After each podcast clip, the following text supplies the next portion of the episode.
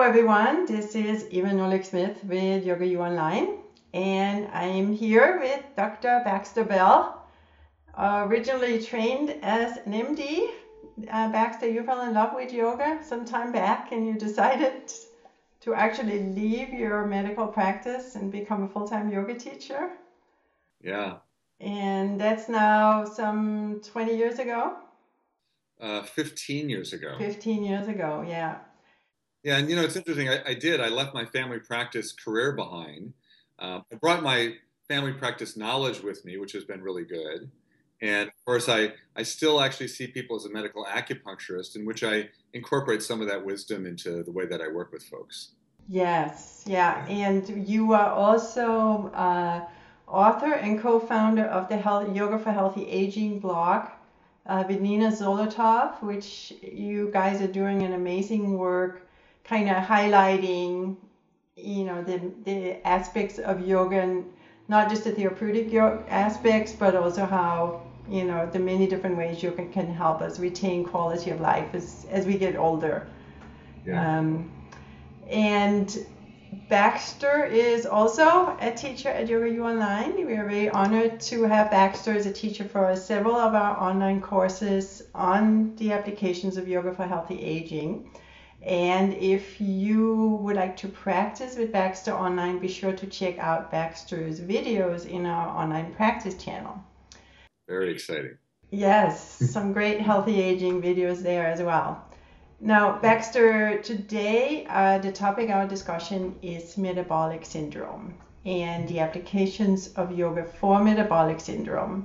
And metabolic syndrome is a somewhat newer concept that has only entered medical awareness within the last ten, twenty years. Yeah, yeah, more formally for sure. Yeah. Uh, prior to that, you know, you can find little inklings of the idea going back forty, fifty, sixty years sometimes, but it's really in the last ten or twenty years that it's come forward as an idea that's being used by doctors to make decisions with patients about their care and their lifestyle and things like that. So it is kind of a relatively new concept in that sense.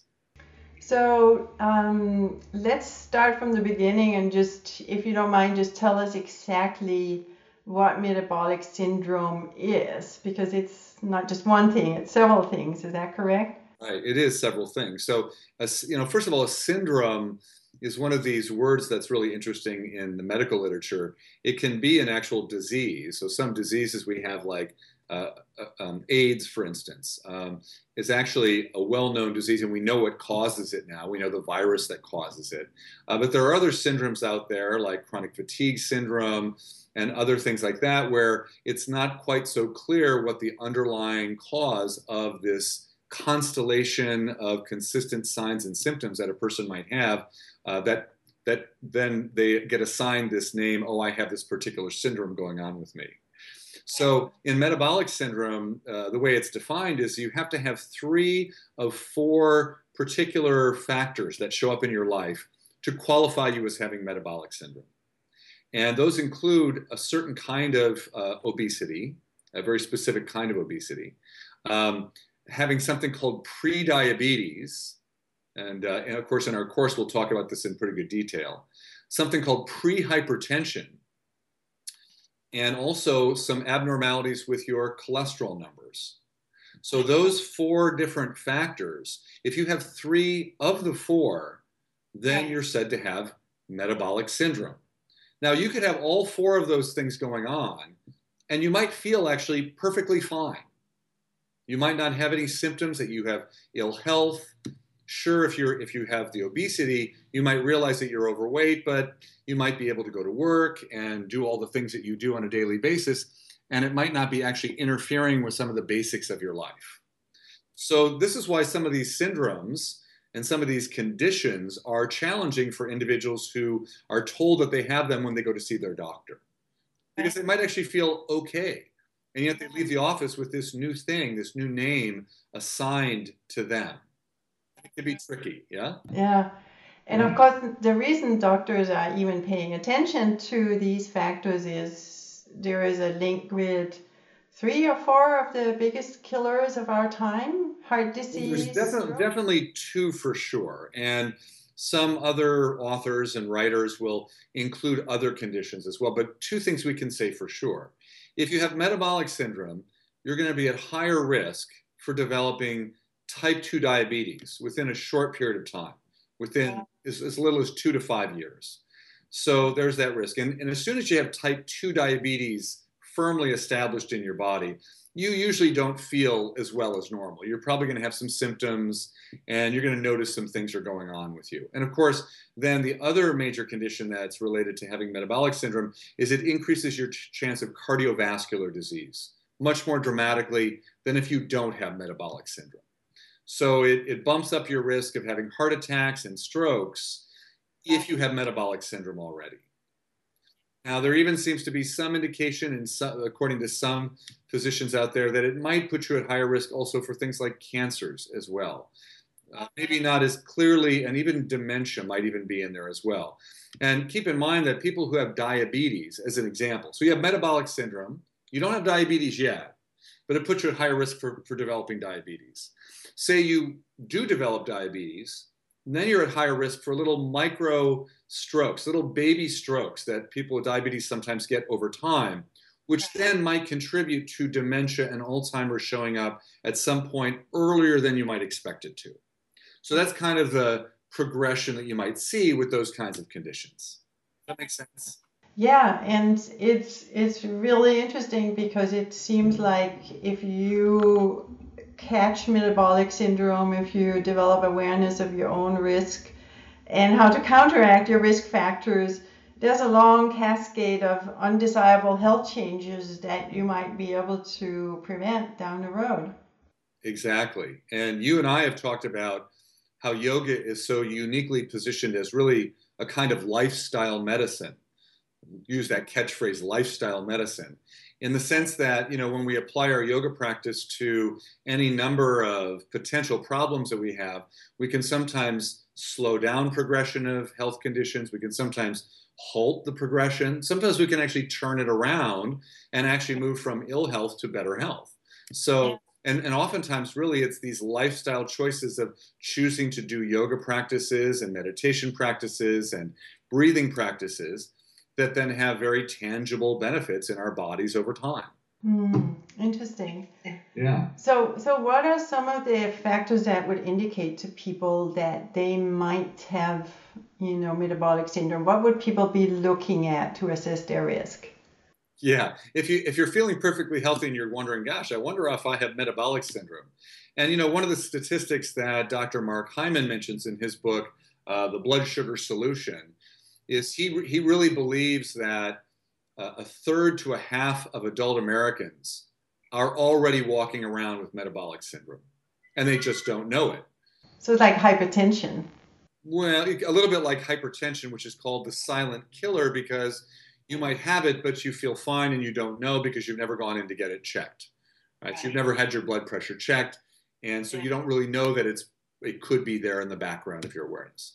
So the first thing is to kind of be curious, right? To say, I wonder if I'm at risk for this particular problem, um, knowing, and we'll, we'll just kind of maybe let the cat out of the bag, knowing that there are some really good things you could do to turn it around, right? So it's not insurmountable by any means. It's not a death sentence at all.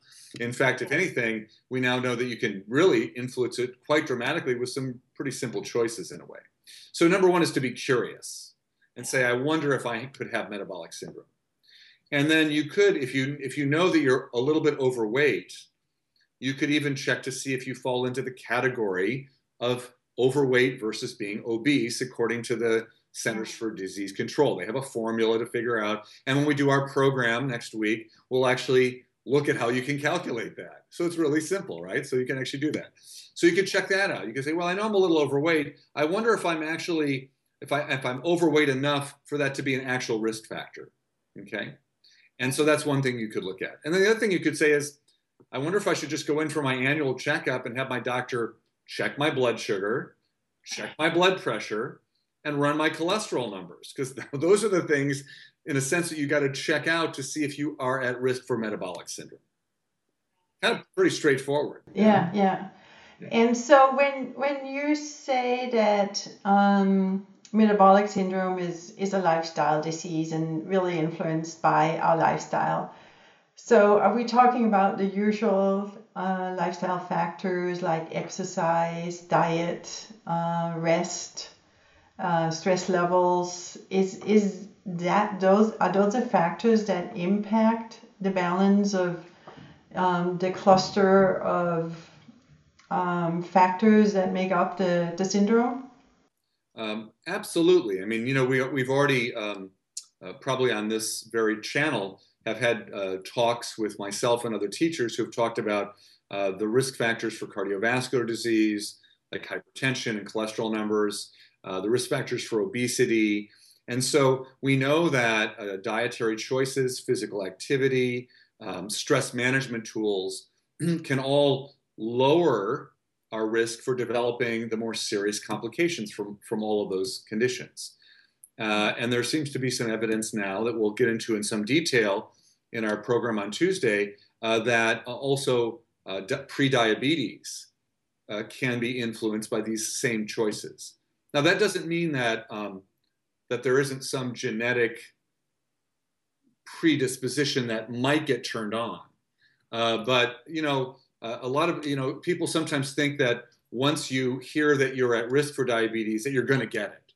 Well, that's just not the case. You're at risk for developing it, but you can influence that. And, you know, there's the genetics of what our D N A brings into this lifetime for us. And then there's something called epigenetics, which is a topic maybe you've talked about on this uh, uh, channel before, but maybe not. Um, uh, and epigenetics is all kinds of environmental factors and uh, exposures and um, life experiences that might turn on or turn off your genetic code. And so we're now finding that our choices can actually affect the epigenetics, and therefore they affect our genetics. So it's kind of a, a really lovely way of, of realizing now that, you know, things that maybe weren't talked about twenty years ago now are being talked about as being influenceable. We can actually influence these things that might cause metabolic syndrome to either worsen or improve. Right, right. Yeah. Yeah, yeah.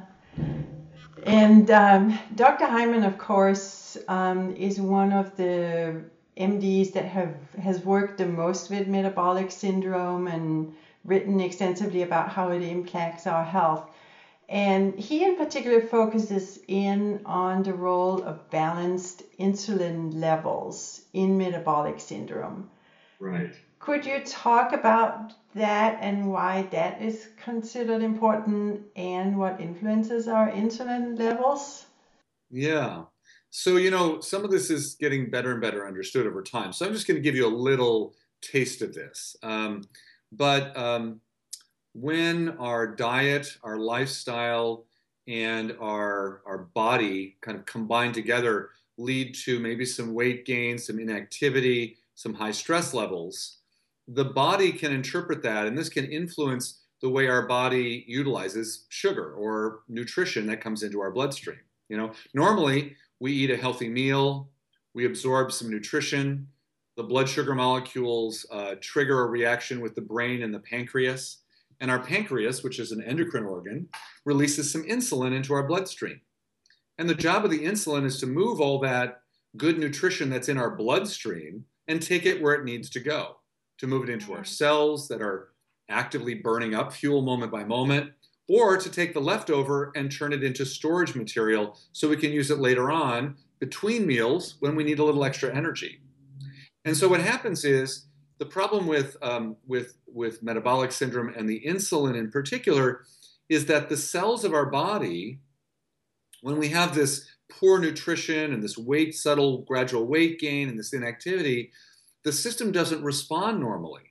And so the blood sugar levels go up after a meal and the pancreas says, oh, I'll release some insulin. But for some reason, the cells of our body become resistant to working properly with the insulin. And so we don't end up transporting that sugar into the places it needs to go, and it ends up staying in our bloodstream. And when it stays in our bloodstream, the higher levels of sugar over time can lead to undesirable side effects in our bodies, So it's, it doesn't all happen at once. It happens gradually. So the sugar levels are high in the bloodstream. The pancreas goes, oh my God, I got to put out more insulin because there's sugar that needs to go into the cells, but the cells aren't responding. They're resistant to that insulin. And so, you know, some of it gets in, but not as much as it should gets in. And so you, so then the body keeps pouring out more insulin. And so you've got this weird, and at a certain point, the insulin becomes very ineffective. And then you got to get some outside help. And that's when people have developed diabetes, full-blown type two diabetes. And then the doctor has to say, well, we got to add some, some medications and some tools in to help your body lower those blood sugar levels.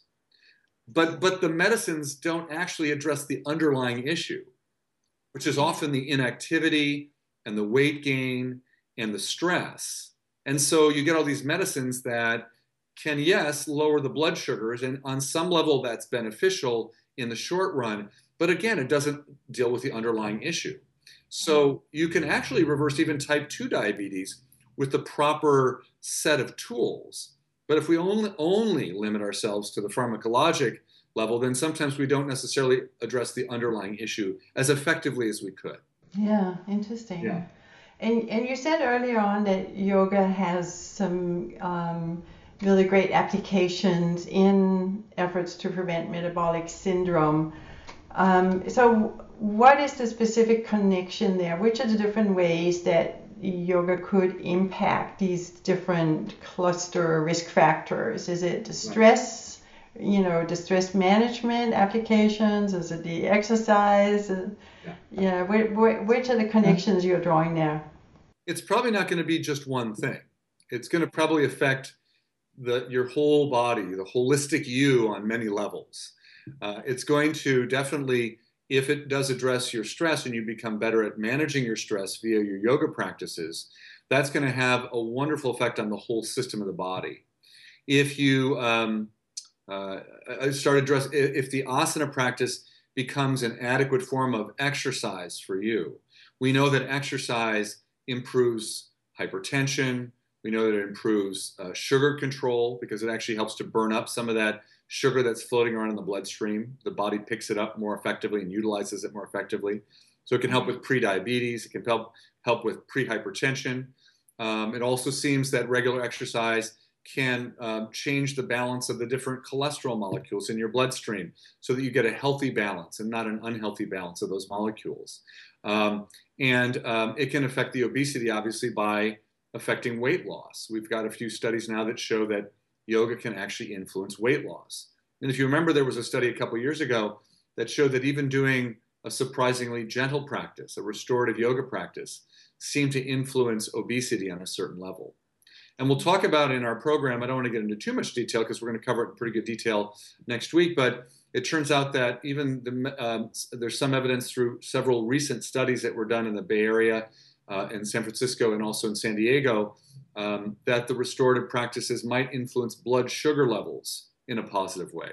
So we're learning more. I'm sure we'll learn more about the biochemistry of how yoga is influencing the body as time goes on. We're getting little insights with some of the recent studies.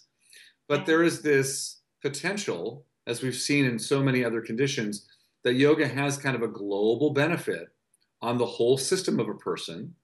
And really, when you think about metabolic sy- syndrome, it's like the whole system is getting out of balance.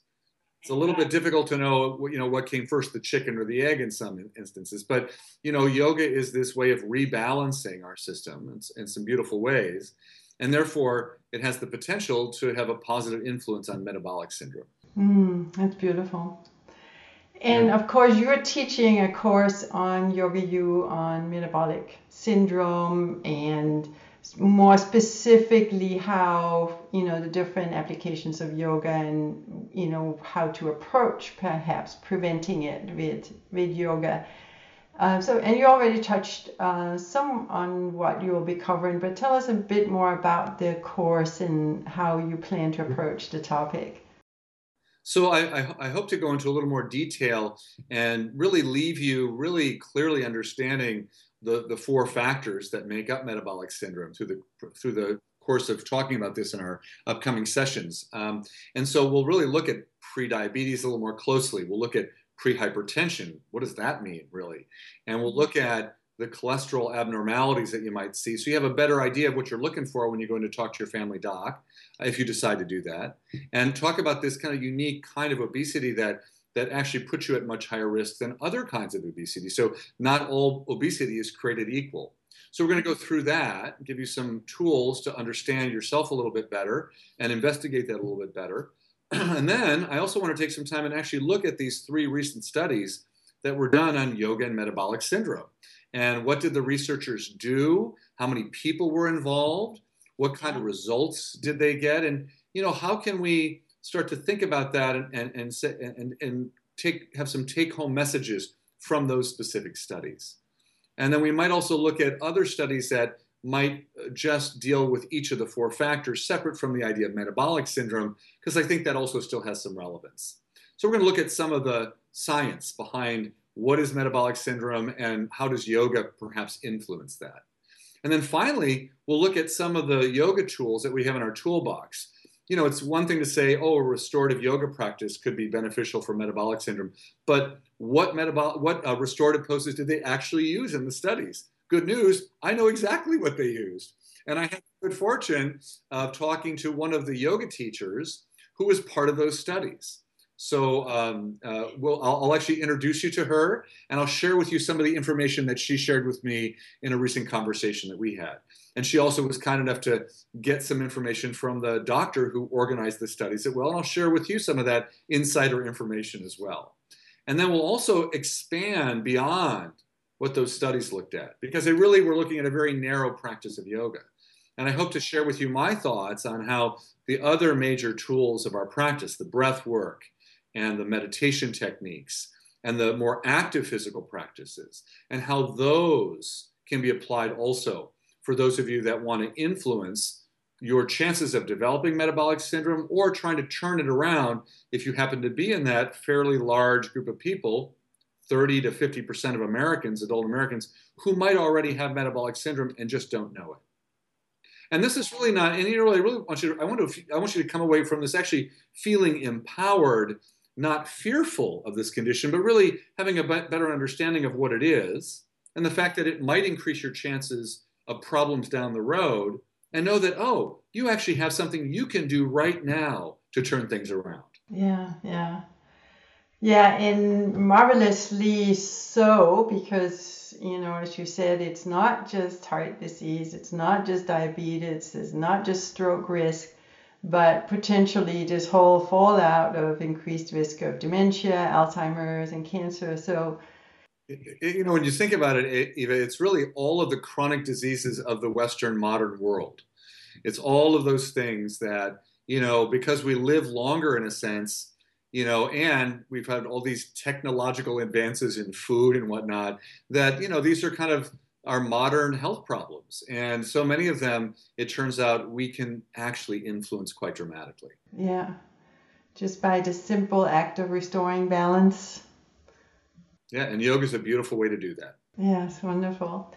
Well, Baxter, thank you so much for joining us and sharing uh, of your wealth of knowledge. I know we're only seeing the tip of the iceberg, and uh, we very much look forward to your course.